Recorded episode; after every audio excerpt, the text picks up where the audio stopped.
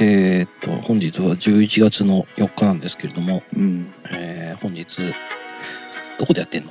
大阪ドームそうですね。大阪ドームでいいんだっけ今日は京セラドームか京セラドーム。京セラドームで、えーっと阪神対オリックスはい。の6戦目かそうですね。で今日勝ったら、えー阪神タイガースが日本一になるとそうです。いう日に、えーっなとるほどスタジオに、えー来てるんですけども収録させてもらってるんですけれども、うんまあ、忍君が熱烈な阪神ファンってことですいませんねこんなに来てもいやいやいや、僕もこんなに確かに試合がね、もつれ込むとは思ってなかったんで、うんで、さっき話したけどちなみに阪神が、えー今日勝ったら何年ぶりえっ、と、1985年以来の38年ぶりですね。 38年ぶりめめっちゃ前やね。っちゃ前やね掛布バースそうですね。その辺の時代か。そうねそれ以来日本一になってないと。うんうんうんうん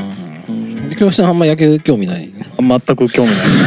ない。でもなんか優勝結構してるイメージあったから、あれはリーグ戦リーグですね。リーグで優勝してただけっていうあれやったんですね。あーその前だから星野監督やんねなので、85年以降う、んセ・リーグ自体の優勝が2003年までなかったんですよ。うんうん。それが星野監督ですね。うんでそっからまたないのそっから2005年が岡田監督なんですよ。ああ今のね。うんうんでそっから実質的な優勝っていうのは遠ざかってるんですよね。ああーのいわゆるクライマックスシリーズってやつで勝ち上がってあの日本シリーズには行ってるんですけどあうんそうなんだそうそうそうへーセ・リーグ優勝自体は一応2005年以来ですうね。ーんあれクライマックスシリーズに出れる条件って何なの一応、まあ、3位以内あーペナント1年間ねそしたらそのセ・リーグパ・リーグでの中の上位3組でもう一回やるわけそうですでそこと勝者と勝者がやるってことなのかそうですそうですだから別にリーグリーグで優勝ししたとしてもだから日本一の最終の試合に出れるっていうことはないってことなのかそうなんですようーんっていうしてたクライマックスシリーズっていうのなんですかえー、と日本一を決める戦い、が今やってるやついや今は日本シリーズですうん、だからクライマックスシリーズクがラ日イマ本ックスシリーズの勝者が日本一戦うあそうですそうですわけでしょだから予選がクライマックスシリーズってことだと思う、それが何組で戦うんですか3組です三組123のうん。はあまずそのセ・リーグならセ・リーグで3位と2位が戦うんですよあはあ。えー、と2位の方に一応アドバンテージって言ってホームチームでできるんですよ。うん。でまず2位と3位で戦って、うんでその勝者が次あのセ・リーグの、まあ、1位と戦うと。うん、で1位は一応1勝のアドバンテージがついててさっき4勝かなした方が、えー優勝ってことで、まあ、めでたく日本シリーズに行けると。うんだから実質日本セ・リーグで優勝をしても、うん。もう一回クライマックスシリーズ戦わなあかんと。ああ、なるほど。でオリックスもリーグ優勝してんのそうですそうです。ああということやっぱ強いんだねうん。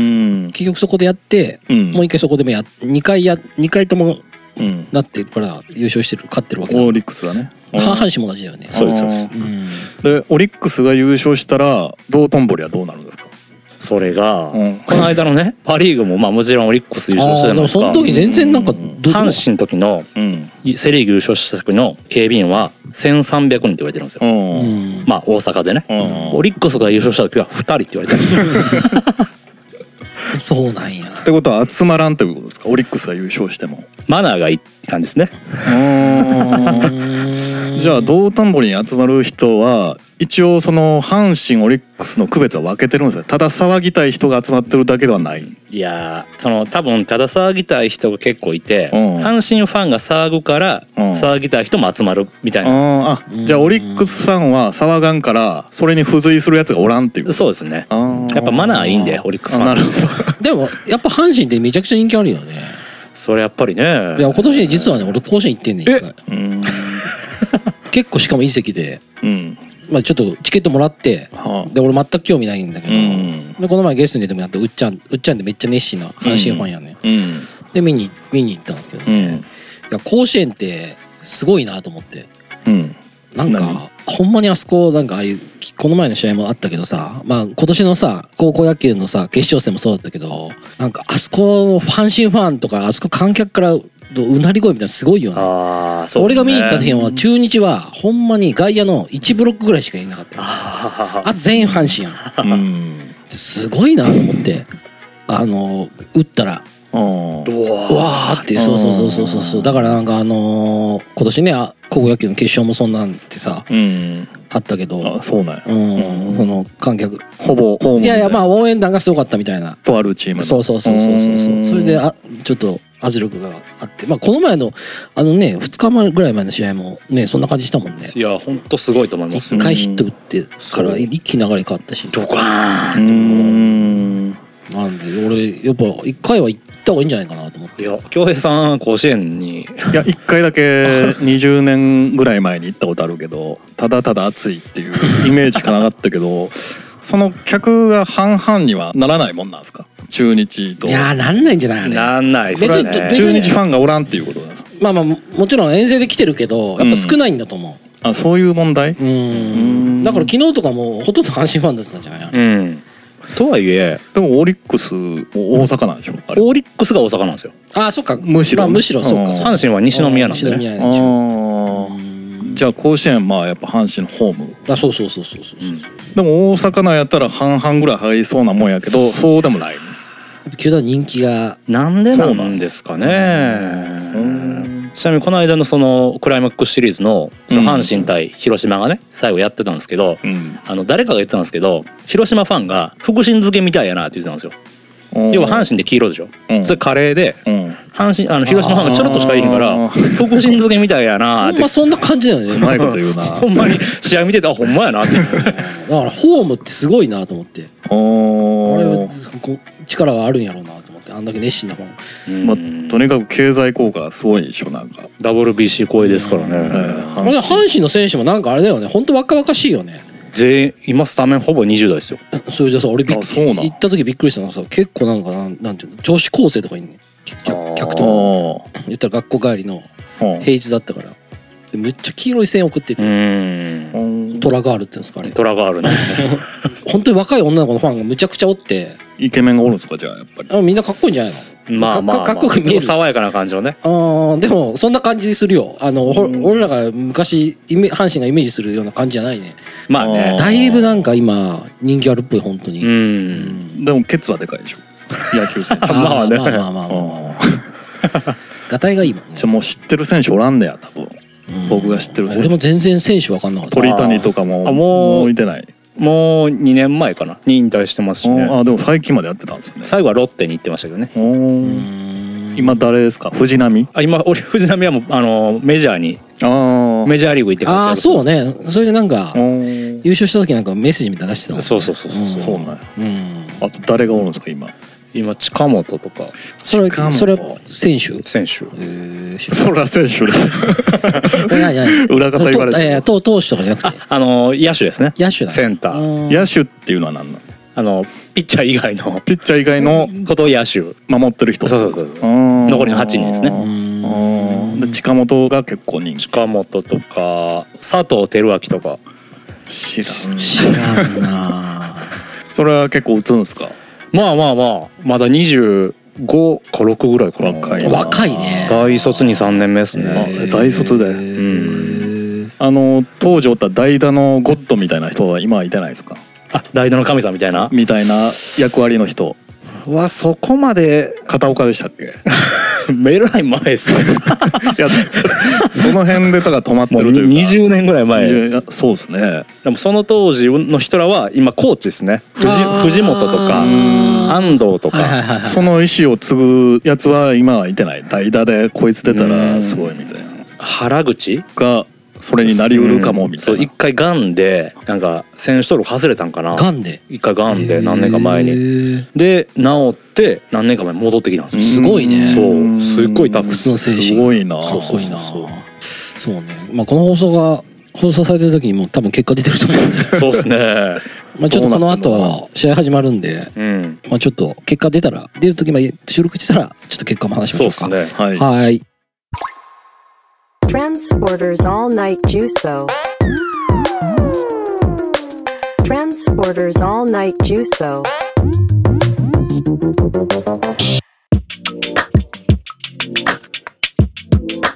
はい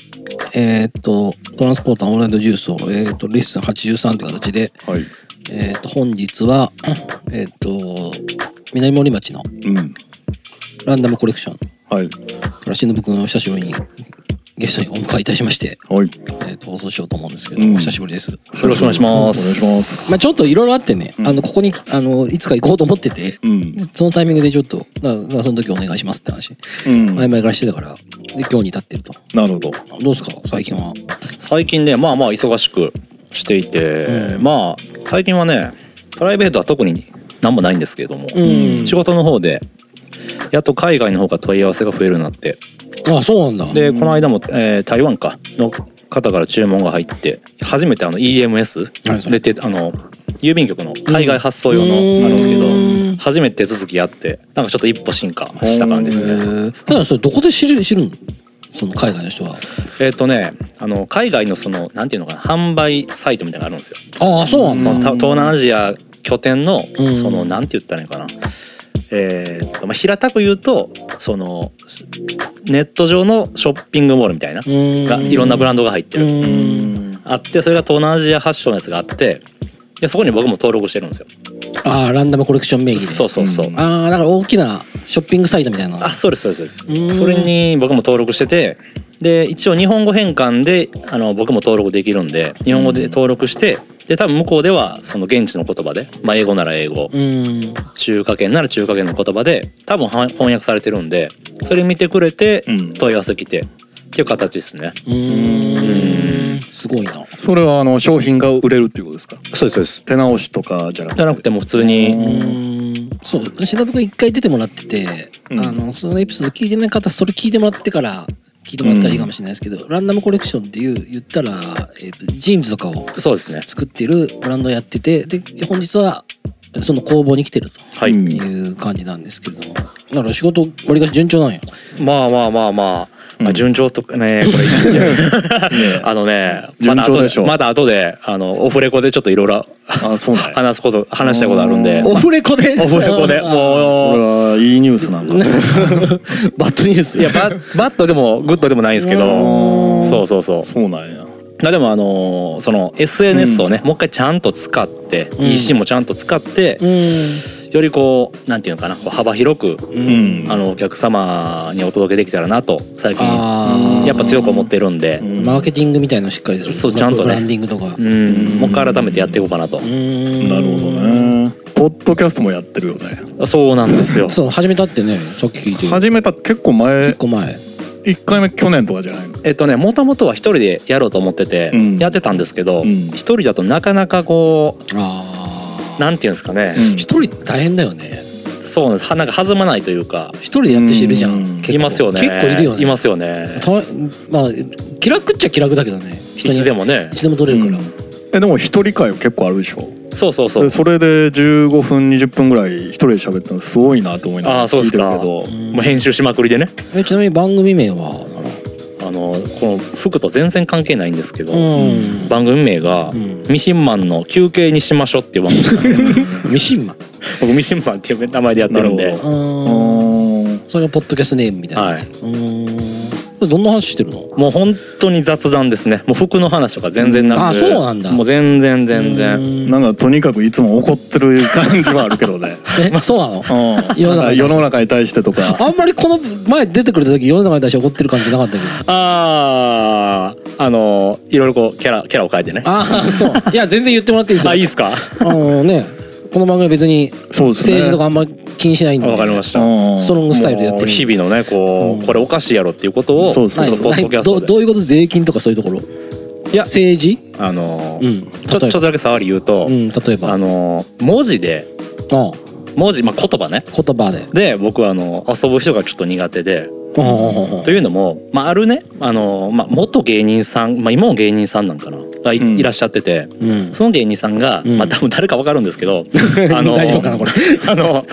大丈夫ですその言葉のその元々の意味とか由来をちょっとこう曲げてうんこう YouTube とかで発信されてるんですよ。こうんの言葉はこういう意味があって、えーっとこういう解釈だからなんていうのかなお前らもあの理解して前に進んだらいいんだよみたいなあ結構な真面目な感じでそうそう真面目に言ってるんですけあーどそうなんだそうそうだからこへうー言ってること自体はね、うんあのー前後関係抜きに言ってること自体はいいんですよ、うんうんけどその言葉の由来とかはうん全然違ったりするんですよ、うだんからそれってちょっとねなんかあかん気するんですよねうん本来持ってるのをねじ曲げてしまってるんであで結構 YouTube とか、まあ、SNS を容易にみんな信じちゃうじゃないですか、うん調べんと、うんだからそれがねこうわりかしこう発言力持ってると発信力そのままガーっていっちゃうんでなんかあんま良くないと思うんですよね間違った言葉でその意味を覚える人が増えるっていうそうそうそうそうそうそうう誰かわかりました YouTube やってる人多分 YouTube なんか YouTube ショートとかで流れてくるんですよ誰誰かが切り抜きかもわかんないですけどまあまあそういうなんか日常で感じたことに対して怒ってるどちらかっていうと まあ怒ってるだけじゃないですけどねうんうんそうそうなんかそんなことなんか相棒の人もいてますよねたまあにそうそう友達とレギュラーでやってるんですか二人で一応レギュラーでやろうって言っててただ向こうも普通にね仕事してる身なんでうんこうなかなか会わない時は僕一人でやってそれもすごいよなあそうなんでだ会う時はこうガッと取っあてーんそうそうそういやでも周りにまたポッドキャストが一人増えてそうですねあれ一日四本ぐらい撮ってるんですかそうですね4本34本取って週 1?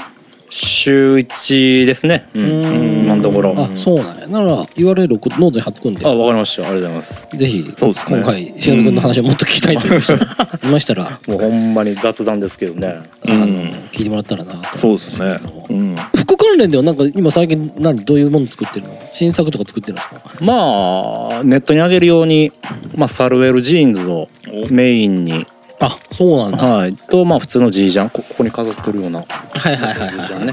スタンダードなジージャンが多いですかね、まあ、あとはもうリピートのお客さんが結構いらっしゃるんでうーんそういう方を中心に結構ずっと仕事してるこそうですねなんだかんだで、うんここ毎日ほぼ毎日いるのそうですねおー多分年末になるともう少しこう忙しくなってくるんで、うんうんほんまにももううここで寝泊まりするぐらいのそういう気持ちでいか んとここで寝ることあんの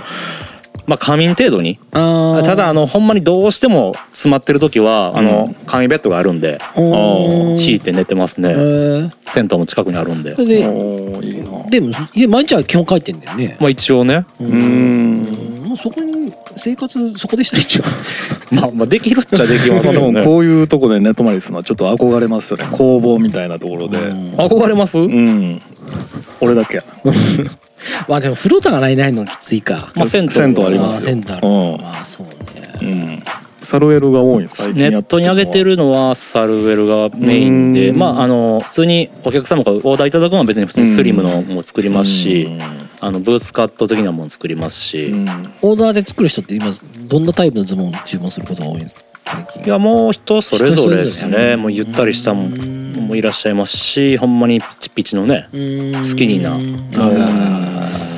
いらっしゃいますし本当にもうこれがいいっていうお客様が多いのでもうずーっと同じ形で生地違いで作ってくれみたいな方が多いですねうーんなるで今日はなんか修理ほどそうですねちょっとこれ修理が可能かどうかっていうのあをわかりましたちょっとね持ってきたんですけど、はいはうんみんな同じような同じようなもの持 ってきてるっぽいないや実は以前ねちょっと忍君と話した時ね、まあ、修理とかもやってるんでっていうところで、まあ、ちょっと今日来た理由っていうの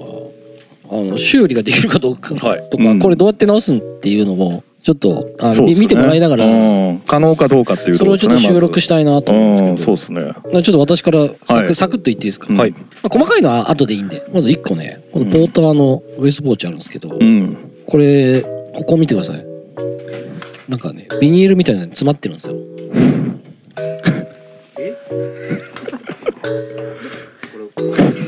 生地じゃないですよねいや木じゃないんですよこれなんねか白いの詰まってますこれあの待ってるんですかそちょっとリスナーの皆さん伝わりにくいかもしれないですけど それはそうですあのこれポーターのウエストバッグ、うんはいまあ、よくみんな使ってるやつ、はいクラシックなやつですねクラシックなやつですねで実はチャックがうん動かなくなっちゃってるんですよ、はいはいはいその理由っていうのがここになんかコンビニかなんかで買ってビんニール袋入れてたのあ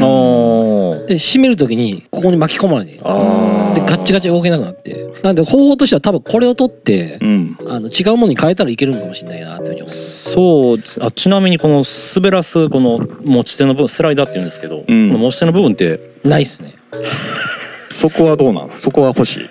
いや別に最悪なくてもなんかキーホルダーかなんかつけたりうんできないかできないもんね結構穴がだいぶ、うんここの穴にうんなんかあの、 D, D 管っていうかこの細いこう針金みたいなの通して、うんそこにこう生地をなんかこう長い生地作ってレザーとかで紐とかでいいんですけど、うんでやる人はたまにいますけどね、うーんまあ、動けばいいっていうんであれば、うんそれでも全然いいと思うんですけどね。ああこれはちょっと直せそうじゃ直せそうなんですか直ねせそうな感じですかうん、えーこれさえ取ればなんとかね、はいはいはいはいこ れちなみにはい壊れたのはもう6年ぐらい前であ ーよく眠らしてましたね一応ヘッドポーターでもうないのよあポーターポーターじゃなくて今もうヘッドポーターって今なくなっえないんですかもうでこの色ってヘッドポーター限定カラーで青なんで、うんへえちょちょっと価値あるかなってしかも生地まだちゃんとしてるかいやら全然綺麗じゃないですかそうえということは開けっぱなしで使ってたってことですかいや全く使ってな全いく使ってなかったですあーじゃあでそ普通こまで言われたら直すしかないでしょもう じゃあそう結構今でもポーターってね、うんまあ、みんなご存知だと思うんですけど、うんその10年ぐらい前に比べて価格めっちゃ上がってんねんへー財布5000円ぐらいだったのが今1万円だからねへー商品によって2倍ぐらい上がってるの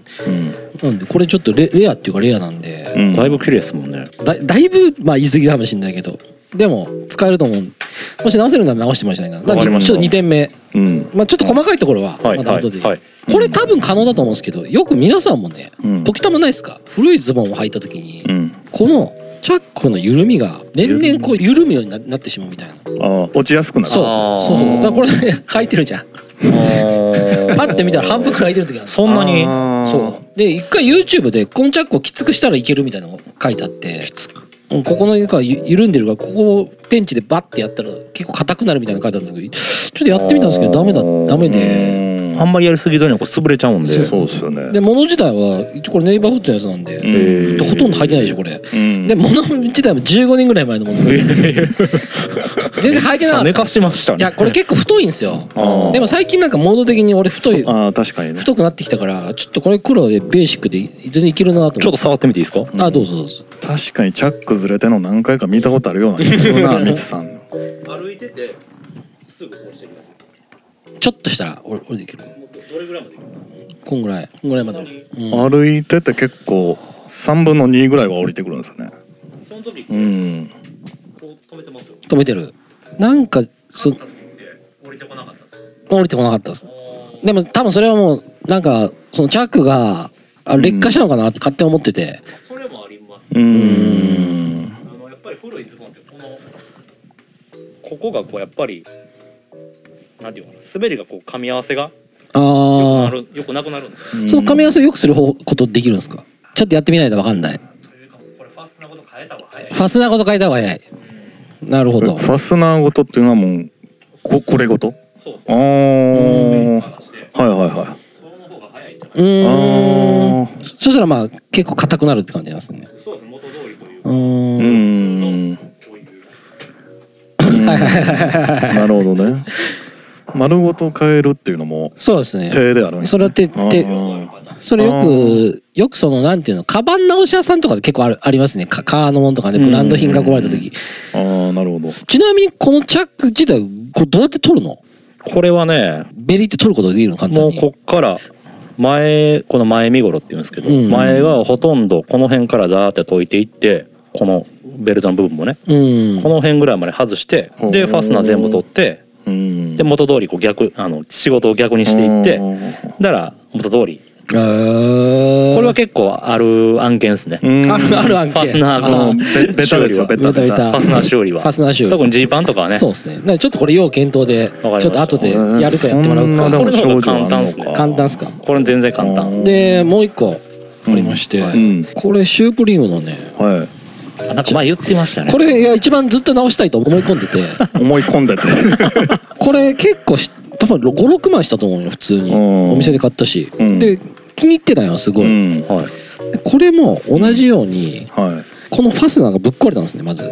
ああ。それで、これが、あの、時たまね、あの、洋服好きな人だってわかると思うんですけど、基本的にチャックって YKK が多いじゃん。う。うんんこれ YKK じゃないんだよ。うん。海外のやつで、で完全にもうぶっ壊れちゃってるの。ちょ、これパーツはこうやるんですけど。で、うん問題は、うんこれ辺がもうなんか、なんていうんですかね。ここら辺見てもらったらわかるんですけど。あもうすれてギザギザそうがそうそうそあう。チャックがね、壊れちゃってるんですよ、なね。るほど完全に。あ。なるほどで、。切れるんだけど、だから言ったら、ちょっと、リサの皆さんも、うんイメージしてもらったら、あうれなんですけど、これもやっぱさっきと一緒でこう剥がすんじゃないのやっぱジッパーのところそうですねこれは可能それうーんとねうんこれ多分止水ファスナーって言ってその水が入ってこないうん系のファスナーだと思うんですけどこれテクニカル系にのファスナーはうんグッと単価上がるんですよあでも別に全く同じものじゃなくてもいいですよ、あそうなんですかうん、このこの例えばこう普通の金属のファスナーでもいいんですかいやこの黒がいいねあああ黒になるとやっぱちょっと違ういやてかこのうんこういうズボンのファスナーってあるじゃないですか、うん、んあ別にいいんですかえおかしいかな 要はこの金属の部分が見えるって感じですねあーそういうことかそうそうそうその見た目が変わっちゃうっていうことなのか、そうです好みじゃないって言われたらもうただこれ黒じゃなくなるんかそうですあーだからこういうこういう感じのねねビニールっぽい感じじゃないですかうんこれはその水が入ってこないあーあのアウトドア系がよく使うファスナーなんですけうどーんこれが結構ねあの円安も兼ね合ってうんだいぶグッと上がりますねああなるほどそうってことは一応上げたら可能ではあるっていうことなんですか上げうんいけるっちゃいけるんですけど、んそこまでする出必す要があるのかっていうああなんかかもうこの金属のファスナーで普通のファスナーで、まあ、かっこいいファスナーいろいろあるんであーまあまあそれで別にいいんすけどねで見た目そがれがアウトドア専門でやってるようなとこでやったら在庫があったりとかするっていう可能性もあるってこともし忍君がわざわざこだからこのファスナーを買わなきゃいけないってことだよねそうなんですようんそういうところからだよねなるほどうんいや何回かねお店に持ってったことはああったんだけどあそうですか、うんできるにはできるっていうふうに言わうれんは言われたんだけうんどはいはいなんかおばちゃんだったりそこのお店のあだからなんかそういうとこに頼んだらちょっと仕上がりが違うんじゃないかなそれはどこにママのリフォームかなんかえみたいな感じのあーやつが梅田とかにあるじゃないですかああーまあ腕はいいですけどねもちろんだから、でも素材がやだっからぱどうなのかなーっていうところがあって変わってくるんじゃないでこれちょっと忍君に一回聞いてみようと思ったんですけちど、ょっとこれはあれですねお値段とよう検討しましょうそうですね、うんだからはいちょっとこれ後でなら一回なるほ細どかく話これ結構前のシュープリームじゃないですかいや言っても10年ぐらい前だけど前 結構前結構前じゃないですかなんかここの時代とかの感じがなんか前やなと思って、でもでもまあ気に入ってるんでうん全然着れるからそうですねもったいないなと思ってこれ今たまに着るぐらいのレベルいやいや着ないっすよ着ないの開くから前が閉ま閉まんないかうらーん着ないっすね基本なんか服って結構締めてるの好きやねあうあんここだわりってわけじゃないけどうんなんでこれはちょっとなら要検討でわかりまなしたるほわどねはいその3点ですか3点ですねはいかりましたじゃあちょっと次僕ということで、はいえーこれちょっとストゥーシーの前田さんから買ったんですけどねこれ多分簡単やと思うんですけどこのジッパーの持つとこがもうああなくなってますね取れたんではいはいこれまあ多分簡単ですよねそうですね、うん全く同じのっては入手できないんでうーんどういうことあさっきの私のカバンと一緒ですねあーそうですだかねらあの、うんあれですジャックの部分の持ち手がないってことでそうそうそうそうそううんこれちなみにカラー黒っていうのはあるんですかうーん多分探せあーばただこハマるかなちょっとメーカーと相談していますこれ要要件要要件とちょっと要件と多くない 多いいや多いですよいやあのねその、うんファスナーって、うんまあ、YKK 多いんですけど、うん海外ブランドだと意外となかったりするんですよ日日本ブランドだと、うん YKK の全く同じの流通してるんですけどあでも海外の YKK は違うんだ、あのほらだからあの、うん服でもほらうん、海外仕様と日本仕あーなんかあるじゃないですかあんな感じでいいろいろあるんですよ種類がなるほどなるほどねそうそうまあこれは要検討ということで,、でこれちょっとねそれさっき来てなかったっけあ今日着てきたやつですけど これのこの刺繍とかああこういうのってはい取れたりできるんですか ええそれはやめといた方が服に穴開きますよ完全になんか生地をこのまた上から継ぎはぎでやるみたいあーやなったら全然それはちなみにどのブランド何のブランドこれ僕が今ハマってるナダっていうブうランドなんですーんよく言ってるけど、ねよく言ってるでしょ、でもともと入ってたわけなんでしょこれもともと入ってたそんやうけそうあどのリスナーの皆さんあの京平さんが着てるシャツに言ったらブドウとかうん錦鯉なんか鳥鳥か かわいい鳥みたいなみたいなのが言ったら刺繍だこれがよくって買ってるんじゃないですかいやそれがよくてあのね買ってんじゃないのまあこれちょっとサイケデリックなシャツなんですけど、ん柄とかね、うんあのーなんか一点もんやから写真とはちょっと違うもんが来るんですよ柄ああとかこういうえそそれ選べないのえじゃあえ一点一点その刺繍が一点一点違う違うんです違うんです結構高いんじゃないのかなそれ高かった高かったただこのブドウとかも消したいんですよ ちょっとあのストリート感ないでしょいやでも別にあの今日着てたさっきまで実は着てたんですけどうんそんなまあまあ上はあー羽織ってたかそらねう上羽織ってたからかこれだけ着るとちょっとね可愛すぎるというかああまあその当時は良かったけど今はなったらちょっとうん、ここまでなんかポップやとは思ってなかったんうでーん多分これは可能かどうかまあ上からな上んかからこの似たような素そうですね材をワワッペンみたいなの貼り付けるみたいなワ感じッペンというかまああこーの生地生地をあー上シかャらンのプレーみたいな生地で、まあ最悪縫い付けるんやったら取れたりもそうですね最悪だから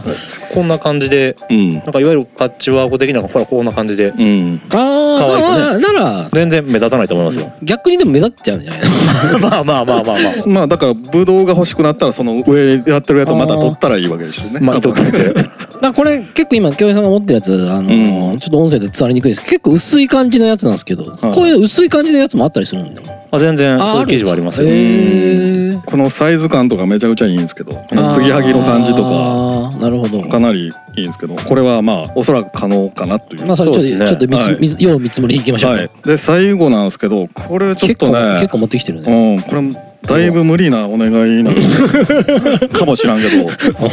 このジッパーをはい取ることは可能なんですかねまあできますよ取った後そのまああ縫い付けてほしいそうねねそこに後処理というかなんでなのなんでそのジップいやなのこの足元のジッパーもともとあんまり好きじゃなくてまあ言ったら今京平さんが持ってきたやつはユニクロアンダーカバーのやつなんですけどそそこ足元にあのー、言ったらなんかこうすねぐらいのとこにジッパーはいはいはいがはいはいねこのジッパーがずっといらんなと思って 取れますけど取れてその後のなんか形的には気に入ってるの形は気に入ってまああそれだったらね別に全然違和感ないけどねすうんでもまあこういうのって個人的に気になる確かにねあれやからなうんでもこのズボンのいいところってそそこじゃないのこれえそれ取ったらなんか普通の ちょっとパンクっぽい感じのいやこのサイズ感がめちゃくちゃあーシルエットが気に入ってて気に入ってるんか でも多分いさけそうではあるこのズボンのさうん高くなってるポイントってそこに うんつついてるところだろうねきっとうんうんちょっとジッパー多すぎるなとは思ってたうけどーんでこのパンツでさらにまだこれいけますかっていうところあるんですけどあのポケットねうんこれ座ったら物がボロボロ落ちるんです よ横から。あであのこれで一回携帯をーうんあのなくしかけてうんああの気づ知らないうちに落としたそうそうキャンプ用品店に行って、んハンモック寝とったんですよ、んで起きて行こうと思ったら携帯がなくなってたでハンモックの中にあったんですけあどーこういうのがちょっと怖いなと思ってそれをなんか受け止める返しみたいなんてつけれるのかなんか内側にポケットもう一個作るとかおーこの辺におうーーん、まあ、そそしたらそこで止まる止まるようになるのか。こうもう一個収うー。うんんんかボタンかなんか止めてうん落ちるようにするとかやったらできますけどそれかもうここの短くするかっすよねポケットおうここまでもうミシンで止めちゃってああなるほどなるほど手入りにくいはいはいはい 手入りにくいけど出にくくもあるっていうことですねそうそうあ結構あこれ広いんでそうですよねだからもううん3分の1ぐらい削ってなるほどなるほ見たど目は変わらへんけどおー縫い留めてあなるほどね指がもう3本ぐらい長へんやみたいなスマホさえ入りゃまああれですけどねで、まあ、それかもうここまでちっちゃくしてうんここももうミシンで止めといてほんまにここまでしか手入らへんみたいなそれ物も入らないで物は入れたいんですよ物は入れうたんで出てほしくないっていうこう座った時とかに結構もうここぐらいまでう縫いん止めてみてもいいかもしれないですね、ああなるほ手どはいにいじるようにこはいはいはれのポケットが可愛いんであいうんじゃあこのこのポポケットもまあやり終わると全う然ん両方ですかあ基本こっちかなえっ、ー、と右あほなこっちだけか止めてみたらどうですかうんうんそうですねそれでちょっとやってみてなるほどはいありがとうございますこの3点ですねわかりましたまあ大体いけそうっすよね大体いけそ大体はまあまあまあうんう。まあ、あとはちょっと。プライスと。そうですねそうなんでそこまでやるほどのあるがあるのかっていうだちちなみにそのユニクロのやつなんて3000ぐらいなんじゃないの、これ3000円ぐらいまあまあまあ。まあちょっと直すかどうかは大相談でちょっとはいやりましょうか。うんはいもはいうそこはもう全然ありがとう決めてもらってありわかりました。ございますがとうございますちなみに一体何対なの今1点入りました阪神があ1点入った入ってないね。まあちょっとあのおすすめうん映画はちょっとまあ行けなかったんで、おすすめ映画、うんまあ、特に僕最近映画ってそもそもどんぐらい見んのいやーもう何年もちゃんとまともに見てなくってうんあそうなんだ昔は高校生の時とかほんま昔ですけど毎日なんか新しいの一本見てた気するんですよううんんレンタル屋さんに行って、うんうんでももうもう30超えてからなんかもう見るのもちょっとしんどくなってきて2時間半とか3時間とか、うんで最近よやっとこうでもそれはあかんなと思ってあのアマゾンプライムでうんほ古いのとか見てるんですけど、うんあのー僕結構ホラー映画が好きでうおいるよねそういう人何その言い方 じゃあなんか忍君に似てる友達おってはいその子もホラー映画好きでほんまによ く似てるって何感覚が感覚とか好好きなものがああ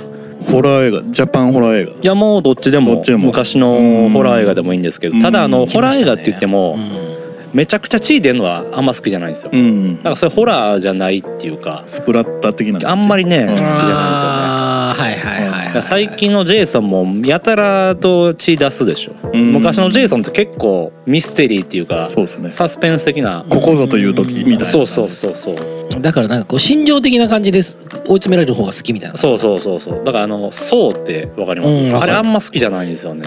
そんなあれだっけそうってそんな血出てたっけ結構結構えぐいかグロいっすあれはあーまあグロいっちゃグロいか、うん俺私全然ねホラー見ないんですよおーそれ怖いってことですかうーんあんまあんまそのドキドキするのを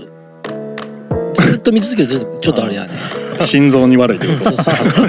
そんな年えでもエイリエイリアンでも結構ドキドキするの結構大変だけどああーれあれがげあれが一番あれかなまだ見れる範囲かなあ確か私もグロいのダメなのグロいのいきますあでもホラーっていう意味ではミッドサマーとかもあれホラーじゃないのみたいなあーまあホラーですあーねホラーだけどあれホラーってちょっと待ってどこホラーっていうのはいやでもミッドさんは全然ホラーだとホ思ラうんーでですすよよねリングとかもホラーですよねホラーホラーだから血が出るイコールホラーじゃないでしょうんそうですそうですうんだからミッドサマーの女人とかなヘレディタリー継承見てないあけ見てないですねあれは怖かったですけどねうんそれは血出んあーまあ出るっちゃ出るけどそういうやつじゃないうんあんまり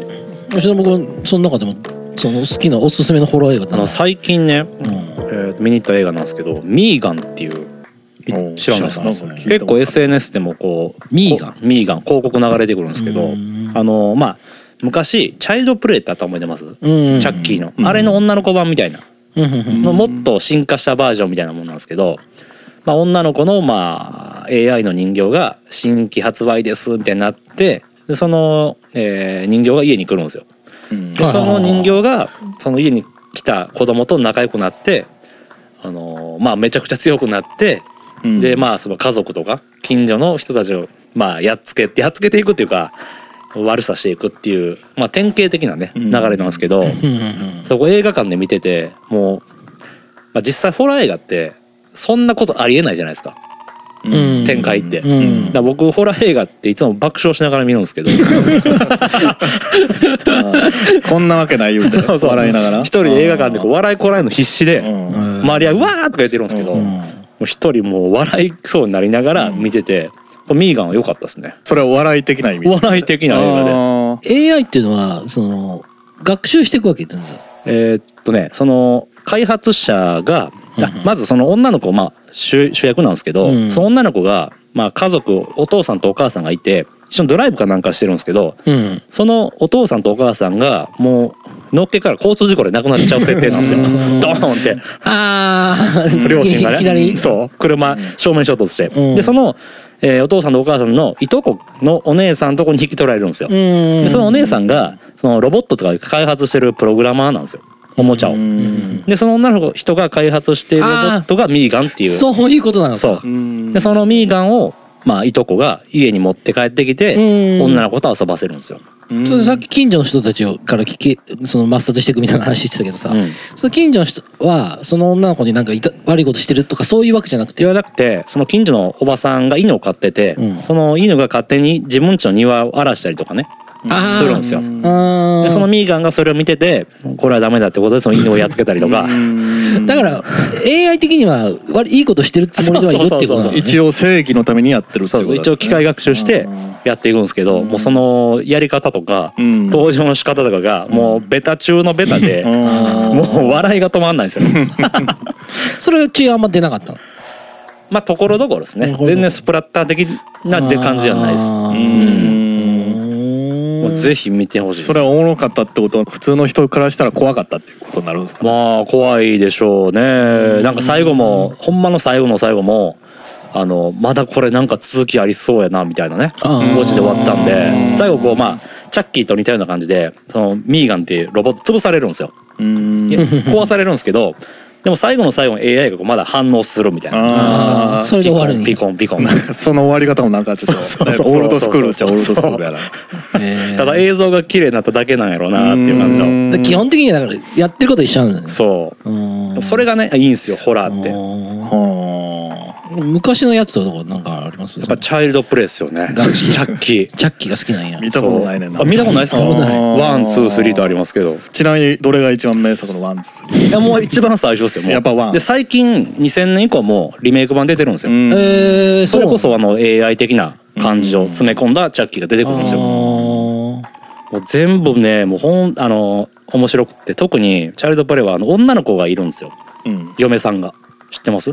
えーチャッキーにチャッキーに嫁さんがいるいるのあそうなんいるんですへよーで子供が生まれるんですよ えーどうやって人形同士でどういう感じなんそれでもその時点でもうホラー映画を超越してるんですけど あーもうそれすらもやっぱ面えで白いんですもよ人形が一体増えるっていうことですよねそうそうそうの持ち主はあれ増えてるみたいなそう確気づかか買っんてくるんかなあ買ってくる女の子バージョンをああそうそうちゃんと流れに組み込まれてるんですよその話ももななるほどその子供も残虐なのそうあああれありがちな感じがそうねとかあのバタリアンとか知ってます聞いたことあるなあー聞いたことある結構なんか俺が子供の頃流行ってたねバタリアンこそホラーじゃなくてスプラッタ的な感じなんじゃないのまあスプラッタの走りみたいなもんですようねん脳みそくれってゾンビが来うるんですよんそれは面白いですね面 白いだって 脳みそくれって言ってくるやついないでしょなんぼなんば裏とか歩いてても、まあまあまあ確かにでそれゾンビが言ってくるんですそうそう脳みそくこれれで実際脳みそ食うんですようんえ面白いっすよ、ね、脳みそがやっぱ美味しいんかなえでもそれは忍君は怖いっていうよりバカげてるなっていう目線で見てるわけそうそうあーそれ確かがにそそのれが好きなんだ僕がほんまにちっちゃい時は、親がそれ見ててうわーって怖いなと思ったんですけど、でもよくよく考えたらそんな設定ありえへんし、で大人になればなるほどそんなこと起きないじゃないですか、うんでこう冷静に見れるんで、うん なんかうわすごいで僕映画見てる時もこのゾンビ役の人もそうやし、うんこの怖がってる主役の人たちもねこの「はいカット!」ってなった瞬間に「はい弁当何?」みたいな感じで喋るわけじゃ ないですかいや 実際はねそうこの枠外のことを考えちゃうと「うん今日のロケ弁何食ってんやろな」とかどういそう。れ言うと全部の映画がそうなるギャング映画とかもそうなるじそゃないうそうそう契約金とかどういう感じなんやろなとか考えちゃうと、うんめっちゃこの映像の中では怖ら怖がらしてるけど実際終わったらいい人なんやろうなとかあーだからそこで冷めるんじゃなくて余計面白さが湧いてくるってそこうとそねうそうそうそうあー稲川淳二の怪談とか聞いても笑っちゃうわ笑っちゃいますねそんなわけないやんなんかでもそその中でも忍君これ怖かったってなかったのリングとかああいうのは大丈夫なのあ映画館見に来ましたよでもそれも面白いってこと面白いなうん本当にだからその感覚が鈍ってきてるんちゃうから怖いっていうあんなあれマジでもう怖くて頭シャンプーとかできなかったもん子供の頃リングってビデオ出てくるやつでしたっけ、うんそうそうそうそうそうそうそうそうサダサダコっすよねそうそうそサうそうあれなんかあの最初映画じゃなくてドラマでやったのえそうなんだよあのね一番最初はね普通のドラマ枠で2時間のドラマ枠でやったんだよそうねそれたまたまテレビ見ちゃってもう怖すぎてマジでえ内容は一緒なんですか内容は一緒あのまんまうん、でも出てる人はへ違う、うん、あの一番最初のリング、うん、ドラマドラマだったの最初2時間枠のでその後それが映像映画化されて一回だけのドラマですよ1ね回だけのドラマあースペシャルだ版みたい誰なが出てたんですかちょっと覚えてないんだけあど、ね、れ田口智朗出てなかったっけキャストが違うんですよねャストが違うえー全然覚えてないですねそれでもここういうのやっぱ怖いねあ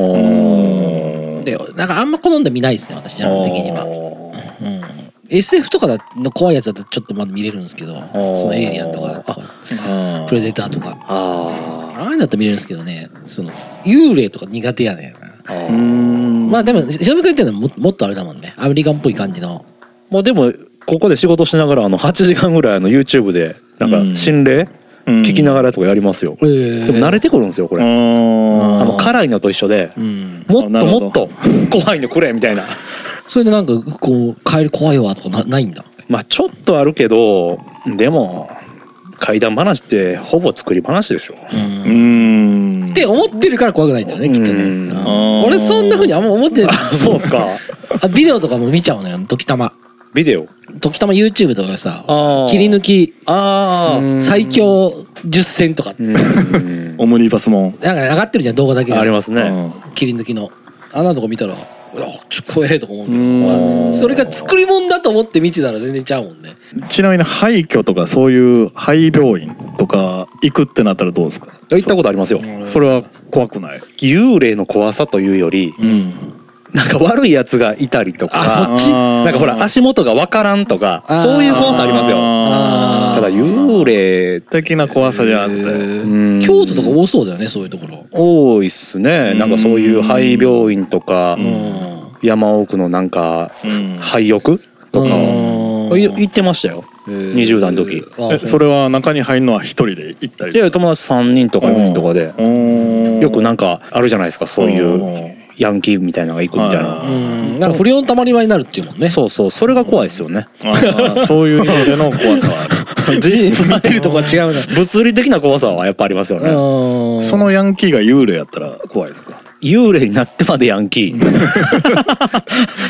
だまあある意味怖いっすよね殴ってきてもあスッとスカってなるから逆に怖くないんかそうっすね友達になってみたいですよねなななんでそこまで悪い方向に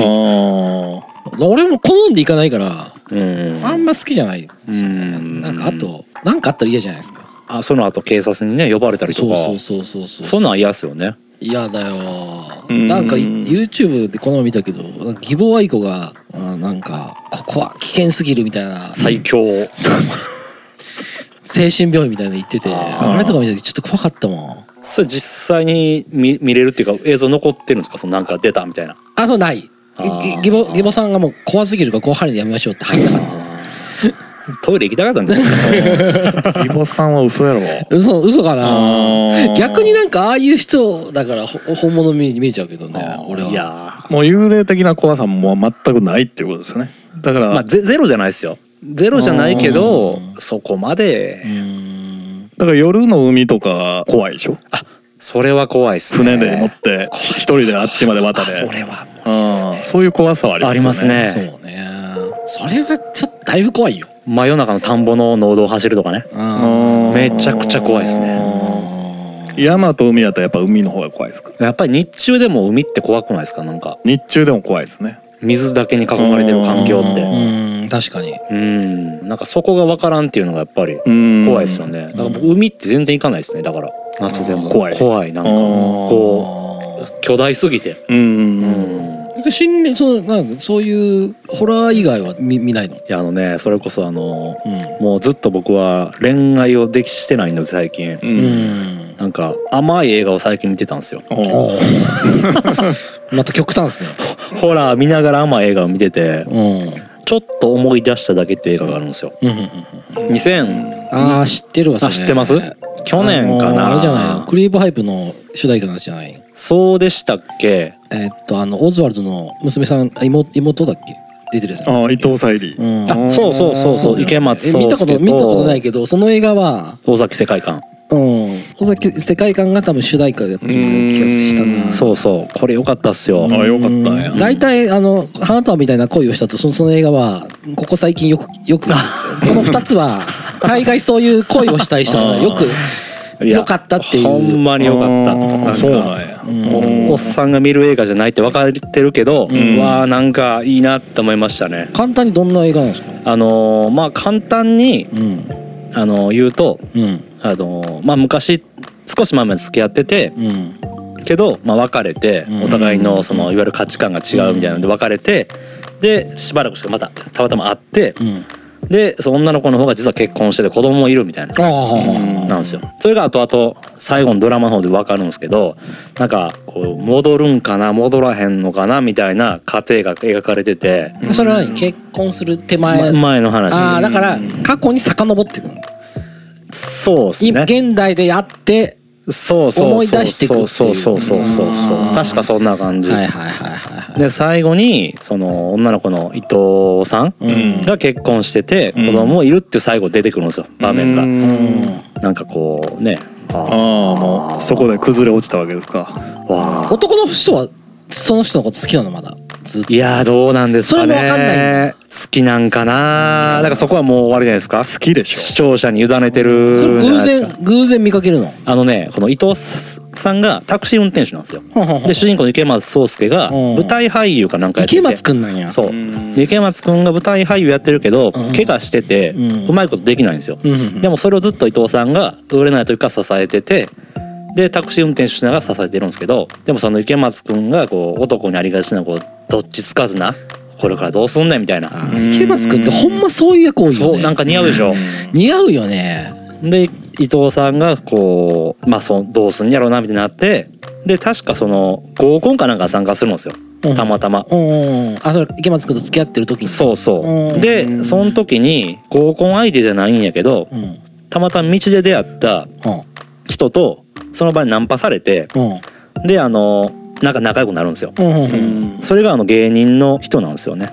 えっ、とねニューヨークあーが出てるんですよええそうなんだ確かニューヨークニューヨーク割との私最近好きですからねニューヨークのうね、んえーっと金髪の方はいはいはいはい島さんあごめんなさい屋敷さん屋屋敷さんああにナンパされて唇がアップニューってなってあるでそーれ伊藤さんがそれで仲良くなってまたナンパしそうなやつやなそう屋敷ってででも屋屋敷わりかしいいやつやめちゃくちゃ敷あそうなん ですかなんかそうドラマ中ではね、なんかそ YouTube での YouTube で見る感じか限り。ドラマ中ではなんか役柄的なわー感っじてでそんでナンパされて最初にまあ結婚して子供もいるんですけどうん面白そうっすでその過程が描かれてるんですよ主へーにだからうわーと思ってへーもう池松お前そのイケメンで何してんねんと思いながらうん頑張れよと思ったけどだダメな男。うんうん中途半。端な男のうん。だからそれで刺さったんだう。ーんなんかこのダメっぷりというかねしのぶがつ付き合ったら結構ダメな男なんですかダメっ すねえ、どういう時にダメなのか、まあ、かあんま言いたくないかもしれないですいけど。や全然いいっすけどうんなんすかねなんかこれからどうすんのみたいなのがねああ、仕事そうそうそうばっか取っちゃうとか。そううん。まあ、この業種でやったら結構あれだね。まあね今、今しかもその、好きな時間に好きなように作ってるから。そうですね自分の時間とかを優先やっぱしちゃいますよね、うんどうしても、ううんん。そこら辺が来るとこあったんや。なんかね、ううんん女の子の方はね僕のことどう思ってたか分かんないですけど、うんなんか僕なりにああんかダメな男の典型やなーって、うん自分もそうなんやろうなーとか思いながら、うんなんかこう感慨深かったですよ、なるほどねうん見てみましょうか京平さんミツさん好きそうっすねめちゃくちゃうんうん、いやこれは何人かにね勧められてね何回か再生ボタンを押そうと思ったことあった んだけどその前にねなんでその立ち止まったなんでなんすてかいうの花束みたいな恋をしたって映画があるのよ、うんあのー菅田将暉そうそれ全く一緒なのああそうなんですか現代から過去にこう寄り伝わってなんで別れていったこの過程を描写していくあこれね一個ねすごいのはねなんだっけああの人誰だっけ脚本家の人ーあー村上なんたらでしたっけ違う違う違う違う違う違う違う村上隆や村上隆じゃない誰やったっけ坂本あー坂本さんがおーがインスタグラムをこうランダムにずっと見ててでとある女の子のインスタを1年間ぐらいずっと見てたらしいでおその人が好きなものとかーおーその人がこういうとこ行ったとかこの人がこういう音楽を聴いてるとかであの映画ってすごい音楽とかサブカルとかお笑いとか全部入ってくんねんけどへー実際にいた人のやつを勝手に見て1年間でその人を作り上げてそれを演じさせたらしいへーうんそのインスタ見てたその女の子は誰かわかんないんですか。そその子は多分ランダムに見ただ誰を見たっていうのは書いてなかったけどだから実際にいる人がいるから結構リアリティがあるへー。こうこの人が好きなものが好きこういうものが好きっていうのが結構ブレブレてないんだ本当にうーん。でまあだからそれ見てねそれも最後別れちゃうんだけどああ。まあもちろん別れるところが始まるからおーだからねちょっともうトラウマぐらいになってしまってねちょっとその映画をねそれ何人かに言われたことあってあうんやっぱりそうねみんな言ってるね男の人たちが割りかしだからしのぶ君ちょっとそれ見て逆に私はそれ見ますよさっきなんかこれ男ばっかり見てるんじゃないですかこれもしかした ら。結構そうかもしれない実はねだってそれ男の人にも今そのうんなんだっけちょっと思い出しただけうん。女の子に言われたことあるけど男の人に何人かに言われたことあるああ。やっぱそうっすよね。だからそれ。がまたいいのかもしれないダメよっぷりがこう、でも尾崎世界観も出てるらしいから出てますねどっちにうん池松君の方池松君出てますうんあーそうなんやなんか歌手役で出てるんちゃうかうな、んギター弾いてた気しますよ、主題歌はあれクリ尾確崎か確かクリープハイプだったんですようんで作中でなんかインディーズのあそうそうあのだから池松くんが舞台役者やってるんやけど怪我して出られへんからうん舞台のなんか演出のアシスタントもやってるんですようんバイトかなんかうんでそこに売れないあインディーズのアーティストとして尾崎世界観が出てくるんですようん本人役でうんあ本人役なんだ確か本人役へーアコギ弾いて見てみようかなうん全ダメ男が見るべきだからもう最初だから もうだいぶ食らったわーと思いました動よ動けなくなったなんかでもそれってさここで見てましたよ過去に忍君があってじ自分と重ね合わせてるわけでしょかなうん多少はあると思いますようう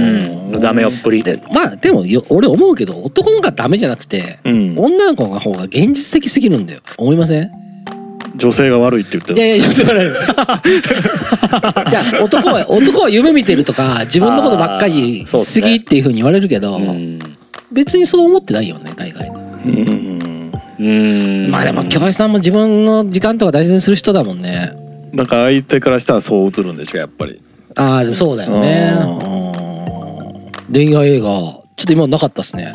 なかったしかもホラーと恋愛をかけてくる人はなかなかいないですーうん確 かになんかどっちもこう元気もらえるっていうかね。地方ホラーはどうなんやろうねいやホラー映画ねほんまに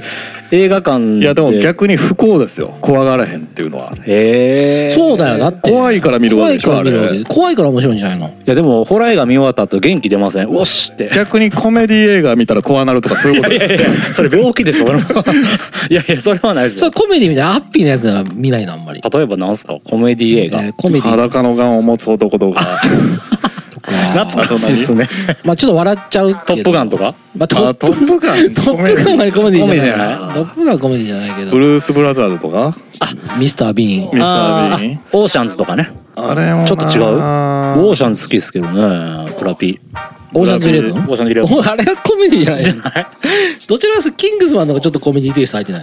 あまああ、ちょっと違うけどちょっと笑えるというかそうねうんまあ俺なんか笑い元気になるやつ結構好きだけどななんかロビン・ウィリアムスがおばちゃんになるやつなんかったあったあったあった、ありました ねあれコメディやねああいうのもまあ嫌いではないでしょまあまあまあ見ようって言われたら見てみますよ、んあホームアローンとかあーホームアローンとかほっこりほっこりするじゃないうんのドタバタなあーそうそうでもそれは普通に面白いっていうかねもう普通に面白いですよ怖くはない怖くないうわーってなんないですよあのドアノブ熱いところが怖ないですからやりすぎやろみたいなでもちょっとホラー映画楽しめてないような気するなうんまあ確かにそう言われたらそうっすね怖がられへんっていうのはうんでも例えばだからさその時間がちょっとあったらうん一本見ようと思ったらそのホラーを優先的にしてみちゃうんだ見ますねああもうそういうもんなんだあなんかーなんかこう年末年始とかホラーが見たくなりますよねなんかなんかハッピームードに包まれてると夏じゃないでも結構年末年始って夜中にやよくホラー映画やってるよねあー昔のやつとかねあそれこそこの間なんかうんポッドキャストでゲーム言ってましたよねあゲームゲームマイケル・ダグラスはいはいはい見てあれめちゃくちゃ僕も好きっすよあーあれも一応ホラーですかあれはサスペンスまあそうサスペンスサねスペンスだねホあれラーはいいっすようんねあれは面白かったしデビッド・フィンチャーごとで言ったらセブンは怖くなかっ怖くなかったあー怖くなかったかな結構ね昨日エイリアン3見たんでデビッド・フィンチャー のダサくって言われてたはいはいはい結構怖かったよ3ってどどんなんです3はねもともと1はうんエイリアン1匹しかいないのよおーでそうっすね2はえーっとむっちゃ出てくんねもう大量にあの2って最後体切られるやつですよね最後女の人はロボットで倒すやつですそようねそうそうそうそうそたそんなんやったうで3はその2でむっちゃ頑張って何人か助けてはうんでこう地球に戻るあはっあて言った矢先に飛行機が緊急で落ちちゃうのパンってあーはいはいはいはいそしたらその主人公のリプリーと女しかまず生きてないねあれそうでしたっけそうそれで何があったかっつったら実はその飛行機の中にエイリアンがおってうで落ちた飛行機に犬が来んねんこう犬に寄生すんのよで今までは 言ったらエイリアンって手と足は別々だったので3のエイリアンはあの犬なのだかへらむっちゃ速いねうんだけど1匹しかいないので何何がこれダメだったかっていうとうん多分1と2って武器があったのよあマシンガンとかそれこそねつ2とかだから私エンターテインメントに特化してるんですそうよですね、うん3が落ちた島が落ちたその星が言ったらなんかね監獄みたいな悪い人たちが飛ばされてそこにいるみたいなあでー悪い奴らしかいないのおもちろん監獄だから武器ないねんうんもう武す器で武器なしで戦わなきゃいけないだからねだからちょっと矛盾を感じて2であんな大量に発生したのにでうん生き残ってんのに、ん1匹だけで20人ぐらいいんだけど全員死んでくうる、ーんだけどい犬だからむっちゃ速いねんうん犬に寄生してるから それ犬の大きさどれぐらいなんですか犬はあれなんだけど出てきたエイリアンは普通のエイリアンと同じぐらい、あそうなんですか、うん、でやっぱでもデビッド・フィンチャーってもともと映像監督だから、うんうん、まあ、撮り方があれで時たま犬目線になるねうーんだから俺ねダサくダサくって言ってるけど怖かったよむちゃくちゃえー、えそれはミツさんが単純にこ怖いだけじゃなくて、あうんあのなんていうのセブンとかああいうあの人の監督あの人の映画ってなんかなんか映像ってもともとなんかちょっと暗いじゃん、あー全体的に、うんああもうずーっとそれがキープされてる、ーだから俺そんなねあの多分2がエンターテインメントに特化しすぎててあー2めちゃくちゃ良かったですよね2はねジェームス・キャメロンなんかあそううんリドニー・スコットでジェームス・キャメロンでデビッド・フィンチャーで4は俺1回しか見たことないけどエイリアン確か水泳ぐねうんちょっとずつ進化して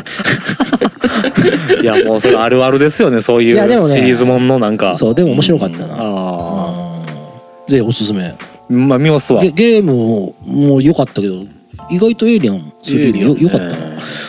そうストーリー的にはちゃんとしてるのかしてるようんちゃんちゃんとしてるお思いのがちゃんとしてえるーえその3ってちなみに誰が戦ってくれるんですかそれそのエイリアンと囚人が戦うんですか囚人と言ったらシガニー・ウィーバあーー囚人たちとでもちろんあの囚人たちは悪いやつだしあーその星は女人禁制やねんあうんーだからちょっとエッチなことしようと思ってあーおそ本人も襲われたりするしあー囚人はでも監視はちゃんといてるんでしょ監視はうんありがちでうん最初にやられる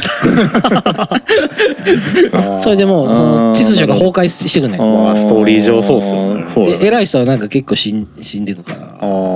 うんなかなか面白かったな恭平さんホラー映画見ないんですかうんさっき言ったミッドサマーヘレディタリーうんあとは何やろうなまあリンゴも見たかなうんリングはもう一回見ようと思って見れへんわもう怖すぎてうんそうねでも見たいけど一人で見るのはちょっとなってい京う平さんもそんな感じなのっぽいうねんやっぱシャンプーできへんようになるよ ねえーなるそのそうなるなるななるるなるなるなるだからちょっと数パーセント行こうみたいな感じになる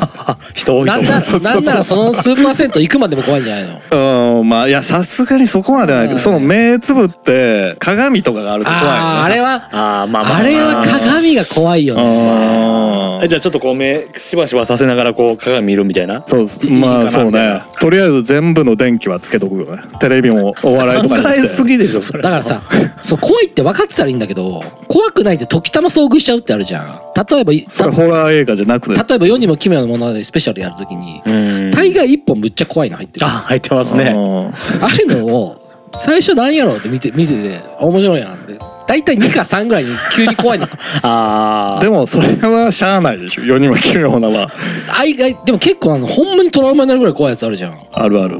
あいうの時だから自分が見る気はなくて見たリングもそうやったよ初めて見見た時なんか最初なんかビデオかうん呪いのビデオがあるとかっていう設定だからさ、ちょっと面そ白うっすねそうっていう思うじゃん、うんそれで見ちゃった時の食らい方半端ないねトラウマになるね俺はそういうタイプあのかまいたちの漫才で夜中タクシーが走っててみたいなネタ知ってます知らない人気のない道をタクシー運転手が走っててみたいな m 1かなんかでやってたんですけど、うん M1 でなんかやってたんですけど、うんそれで人気のないとこなんか走ったらお前仕事ならへんやんけみたいなネタがあるんですよ。もうほんまその通りやなって僕はね怖い話聞きながらそそんなふうに思うんですよ。う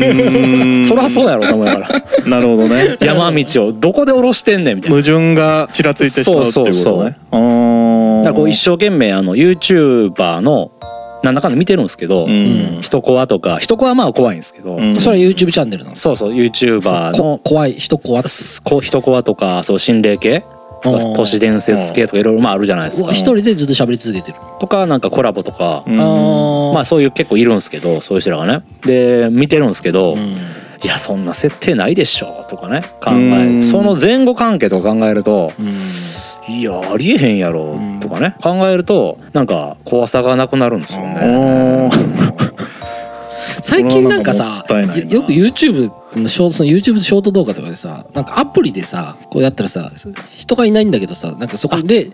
よくあるよねありますね。え人がいないアプリでこう、うん例えばここの部屋を撮るじゃん、んそうするとこの写真撮ったら、うんなんかそこにいたら映るみたいなあああれちょっとあれだけでも俺怖いからね多くない最近あーありますね。ショート動画とかでうね TikTok とかも結構あるな人が映るなんかこうひ影みたいな。そうそうそうそうそうそうでそもこうれレレンズの仕組みで、ほらちょっと埃がついたりとか、うん汚れたりしたらやっぱこうどうしてもこう反射しあてーな るから。あそれで人の影になるそう。でよくあのほらあの写真撮ってオーブってわかります。うんなんかひとオーブ光の玉が映ってるとか、うんなんかあの光太陽の光がこううんそフレアになってるとかそれもレンズのせいあの仕組みを分かってたら理解できるんですよ、そんなんも、あうんなんか何を怖がってんやろうななんかあー そこなんだよねなんか大月教授みたい な全部プラズマプラズマという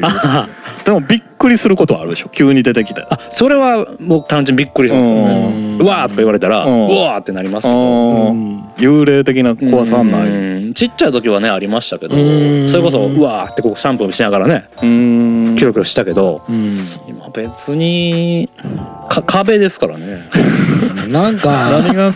なんかなんか本当にドッキリとかしてめっちゃビビらしたビビらしたいな俺ああー急にそれは怖いですよそんな見消されたらそらの水水曜のダウンタウンみたいなあーなんか来たら誰かいるみたいなそうそうそそうかその床にいると怖かけうん急に物が落ちるとかいやどそれはうう怖いですけど急に物が落ちるのは怖くないそそれは怖いですよそれ急でもに急に物落ちることあるだから怖いんじゃないですあかーなんか糸がダーンってあーとかねうんいやそれは怖いですけど、こう誰かが向こうから覗いてたとかそれは怖いですねあただだからやっぱ作品じゃないもんねそれだから作品でそういうのは怖くないっていうことですよねなんかほら流れでた分かだるじゃのないで仕すか掛けがあるっていう、うんし来るぞ来るぞ来るぞって感じがし例えば忍君があのうん窓の向こうに人がいることは絶対ないって思ってるからうんまず怖がんないよねきっとそうっすねいたらななんで入れんのって俺は単純だからそうそうそこ思わなく てうわってまずなると思う待てよってあんまなんないと思うでも実際そこに人がおったらや っぱなんすそれか は後でやるんすかやらないですけど後日やるみいたいな、やいやそうやっぱ怖いですそよねうそうちょっとそそれは怖いでさすすがにそれこういうは話すると集まってくるみたいな あーちょっと注意しないとそうっすねあー確かにねまあ一回ちょっと忍君本当に忍君が怖いものをもしあったらまた教えてくださいそうですねホラービデオ本当にホラービデオ募集しましょそうれホであラーと作品あとこのならリスナーの皆さんで忍君はこれ見たらガチで多分ビビるんじゃないか例えば YouTube チャンネルうんこのエピソードうん映画これマジで怖いっていうのもしあったらあの送ってください震えて眠れんやつをそうねそれでちょっとあの本本人本人本当に怖いって何かっていうのを教え教えて教えましょう教えましょう。矛盾がないような話じゃないと ねそこを疲れるからつきますようんそうそうだからちょっとそれでいいですか。はいはいはいちょっと今うん日本シリーズどうんうですか篠野君。いやー1対にちょっと逆転されちゃったんで怖いえ話ーしてるうちに、今逆転19時41分なんですけど1対2で逆転されました、逆転されました。はいあ逆転されたまか。あ、まだ3回あのなんで、あまだ3回なの。まだまだまだまだ、うん結構長いね。19時41分で3回なの。ちょっと長いですね、うん。でも阪神は全然逆転できるんで、まあいい感じなんですね。はい、ならなんか忍君なんかこれ喋りたいってあります？前出た時にん英語勉強してるって言ったじゃないですか、ううん。んちょっと最近全然できてなくて、うんおなんか一人やとなんかうんい言い訳なんですけど、うんうん続かないですね、ああ。なんかモチベーションがだから一緒に英語勉強したいっていう人いたら、一緒に高め合っていきたいですなんかあれとかしたら今インバウンドとか多いからさなんか副業で海外の人を案内するとか例えばそんなんあるんですかなんかあるんじゃない探してああ観光案内みたいな観光案案と内かなんあかツアーみたいなのないないんかなそんなのがあ探したらもうありそうかありそうな気するけどねでもそこまですると本業が 確か に、確かに忙しなるんちゃう、うんなんかオンラインレッスンとかそういうんでもないあそんなんでもいいかもしれないですうんねなんかこう制約作った方がいいかもしれないですね何かこうううんまあちょっとねんあそういえばなんかイイギリスイギリスに行こうと思ってるみたいに言ってなかっ来年ねた来年だからそれ英語英語喋んないのかもんねそうなんですよチケットね取ってえそれは何旅行で仕あ事のいや旅行でうん6月にあのグランストンベリーフェスっていうのがあっうてんそれに行きたいんですけどこれチケットも発売されてんのいやまあまだじゃないですかあれって速攻売り切れるらしいから注意したけどっていう売りね切れとかあるんですあかはいああもう初日完売だと思う多分そそんなんあんまえあれでも場所なんか死ぬほどい広いやんだあれむちゃくちゃ多分人気あると思うもうだからうん誰が出ると関係なしにみんな行くみたいなえそんなんそれちょっとほんまにちゃんと調べておいた方がいいと思うなんぼでも取れる俺何人か知り合い2人ぐらい買えなかったって言って行くの諦めた人そうなん聞いだたことあうるな、んうんへえ英語喋れないとねだからそうっすよそれね一人行くんでしょ一人でいおキャンププえすげえなキャンプで、やもう一人で普通うにん、普通に旅行で飛行機取って宿取って普通に観光であああれ現場はどうなんだ一旦ホテル帰るってことどうなんやろシャトルバスみたいに出てるんかないや どうなん多分出てるはずなんか基本はキャンプするって言ってたけどね、いやキャンプはいいかなああそれれだったら1日とかうん普通に寝たいっすねじゃあま確かにねあバスある時間に帰るかうんうんだから英語それまで覚えないもうほとんまに勉強しないとダメですねうんほんまにうんなんかあのスマホのアプリで BBC のニュースとか見てるんですけどうんイギリスのうねんなんとなくこんな感じが言いたいんやろうなみたいな分かるんですけどうんただやっぱりね自分で口に出せないんでううんん流暢にね、んだからそれがやっぱこうもっと自分をこうストイックに追い込まなあかんなと思っああそ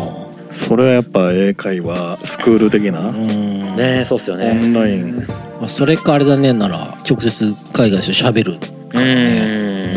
うん友達を作らんとダメで友す達をね作ってたらまあバーとか行ったらいいんじゃないのあ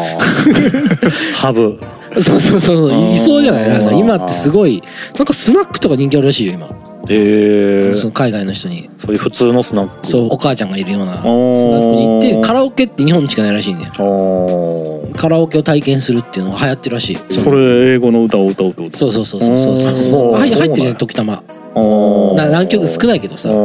んかそれでよくねよく聞くけどねカラオケね、ん向こうないんまあ日本発祥ですもんねそうカそラうオそうケそうっそてうへそうそうそうえあるにあると思うんだけど置いてあるとこ圧倒的少ないんじゃないうんカラオケとかって結構やってみたらむっちゃ楽しいってなるもんねまあねやるまでそさ、うね人前で歌うの嫌だよとかって言ってるやつが一番ノリノリでさああなんか3曲ぐらい立てつけるやつがいるもんリサイタルみたいなそうやつねそうそうそういますねうん 確かにわかるな外国の友達は空いてるんですかまあ何人かん日本在住でなんかその人らとはあったらいいんじゃないいや遠いんですよあ遠いんだ遠いんすよあー場所があーそっかそっかそっかうだからやっぱ知り合い友達同士でやると、うんやっぱ向こうにも予定あるうし、んうんだからまあやっぱまあ一つの方法としてはお金を払ってやるそうですねそれが一番でかいと思うけどうんな、手っ取らないけどまあそこのあれがあったらやっぱそのパブとか行って普通に会話する、うん、うんそうですねあとはなんかサイドビジネスそういうちょっとしたら今インバウンドなんだから何かしら仕事あるかそもしれれないも面白そうですね仕事あるかもしれない月に1回だけでもいいじゃんなんか仕事のつながりもできそうやしううんこことかでなんかやったらいいんじゃないのな何をやるんですかなんか例えばなんかあれとかは1個アイデアワークショップみたいなああここで日本っぽいやつあーしかもなんかいいっすねうんワークショップって結構人気あるらしいねまあデニムって日体本型そう今なんか物事主義っていうじゃん物物を買うんじゃなくて何かを体験することに うん日本に来てお金払ってる人が増えてるってういんうからもう結構そんなインバウンドってあるんじゃないかあなあ良さそうですねそれを我々も収録するっていうあいいっすね英語喋れなええ 外人ゲストとかちょっといいなあいいっすねうんイギリスからリチャード来てましたあそうそうあリチャード What's up みたいな最初だけやな多分イギリス喋れのなイギリスのヒップホップどうだいみたい なのねいやでもこのアプリ通訳でやったらいいんじゃないでも本当にあの番組で一回喋って何回か言ったけど本当ジュースってむちゃくちゃ外人おっておー夜7時ぐらいに行ったらもうあの駅前とかもう大変大群で歩いてるよあそうなんですねうんあの近くホテル多いからホテルが多分ご飯を食べに来る来てるんだとホ思うテルってでもあのホテルラブホテルじゃないんですかうん普通のホテルもあんねんけどあるんすか結構うん紛れてへねーでも最近どここも南森町多いっすよ、うん駅降りたら多あそう分あれホテルがああるーからそこやと思うそうよね普通に東東京横インとかそこら辺も泊まってるでしょうんアパとかもね人いっぱいっすよえ英語ちょっと頑張ってくださいわかりましたなるほど。なんか告知ありますえっ、と、まずは、あれはね、ポッドキャスト番組、あもう一回ちょっとね言ってくれるえっ、と、ミシンマンの休憩にしましょうっていう番組やってるので、もうそこで本当にゆ るい、本当にゆるい雑談を。昼やってそうな番組ですねなんかタイトル的に AM 的あなー FM ではなくて、ん AM 的なやつを友達とやってるんで、うまあそれを、まあ、BGM 代わりに聞いていただけたらなとうん思います、ん周知発信、まあなんはかいもう、もうよかったらなんかコラボ企画でやりましょうよ、そうですね YouTuber みたいに、うんなんかねせっかくなんでそう僕周りにでもいろいろ本当 YouTube とかポッドキャストやる人が増えて増えてきてね最近ポッドキャスター多いですね特にね特にね、うんだから面白いっすよ嬉しいですよねうん、うんあとあとランダムコレクションだならねはい、また URL 貼っとくんでわかりましたネットの方でもどんどん商品をアップしていくので、うんはいじゃあまああんまやってはないけどもしなんか服のお直しとかはいはいもう全こ然の番全組然聞いてあのちょっと言ってもらいたいなっていうのは私みたいにおばちゃんに頼むのは嫌やと若い人にやってもらいたいはい意味が通じる人にやってもらいたいと。でさっきのね、やつだってさこのアウトドアブランドのとかあーいういうのもさ若くなかったら多分あれだからいやそれはママのリフォームではなかなそうかママのリフォームだって勝手に変えられてる可能性ある かママやからねそれはらもうあの受け付けてくれるみたいなんで、はいもし興味あったらちょっと行ってほしいなとそうですね思うんで、はいで来週もあの引き続き出てもらおうとうんいう形で、うんはいえー、と来週は、えー、とミュージックアントーク機能を使って、えー、と放送するので Spotify 限定になりますので、はいえー、とこれを聞いてほしいなとうん思いますんで星野君なんかありますかに、まあ来週も ぜひ聞いてみてくださそうい、ですね今もうちょうど阪神がね大チャンスなんであなのでちょっとなる星ほ野ど君ちょっと休憩で見てみてくださそいうですすいね ませんほんますいませんで、えー、と、ハッシュタグオールナイトジュースをで、えーと今週のオールナイトジュースどうだったか、つぶやいてもらいたいのと、はいえー、と、あとは、えー、と、Google のお便りホームの方にも送ってくれたら。で、ちょっと年末に、あの、最終日、最終月の最終日に、最終日うん最終で週年年内のあああねあ、 2人だけで収録しようと思ってるんですけど、はいはいえー、と、ちょっとリクエスト大会っていうのをね、うんちょっと今年やろうかと。うんで、あなたが良かった曲を、ぜひ、ハッシュタグオールナイトジュースをで、つぶやいてください。それは別に年代は関係なし年代関係なしにですあ今年うん一番良かった曲、あーえー、とこれちょっとあんまりあのうんリスナーと交流してないんでうんもしやってくれたら今ならほとんどほぼ100%で多分リクエスト確かになかかるんでみんなのうん1年を振り返ってもらうっていう企画ちょっと今やってるんで、うん考えようと思ってるんであの、うんつぶやくかもしくはホームの方に送ってもらえたらそうですねあのちょっとやろうと思ってますんで、はい本当にお気軽に、うんえー、とご感想とか、なかなか来ないですね敷居が高いんかな、うんいやでもそれなかなかだって俺も知らない人のやつ送らへんからね。確かにね、うんどうやったら送りやですいんでだろうもそれは本当に良かったら送るからもっと良くしなきゃいけないんですよ本当に良かったら送るから絶対なんやろうねいややっぱこうやって紹介されるのが嫌なんじゃない番組でいやいやいや何々さんみたいなのがちょっと恥ずかしいみたいなそうどうでも紹介されたからお送るんじゃないです嬉しいかようんラジオだってやっぱりねねどうなんやろうな本当に良かったら伝えるじゃないですかだうん、んから良くしなきゃいけないですよもっとうんっていうふうに私は捉えますけどなるほどうんっていう形なんではい、えーだからまた来週も聞いてくださいはいはいなしのぶくんなあ来週も来てくれるかないいともはい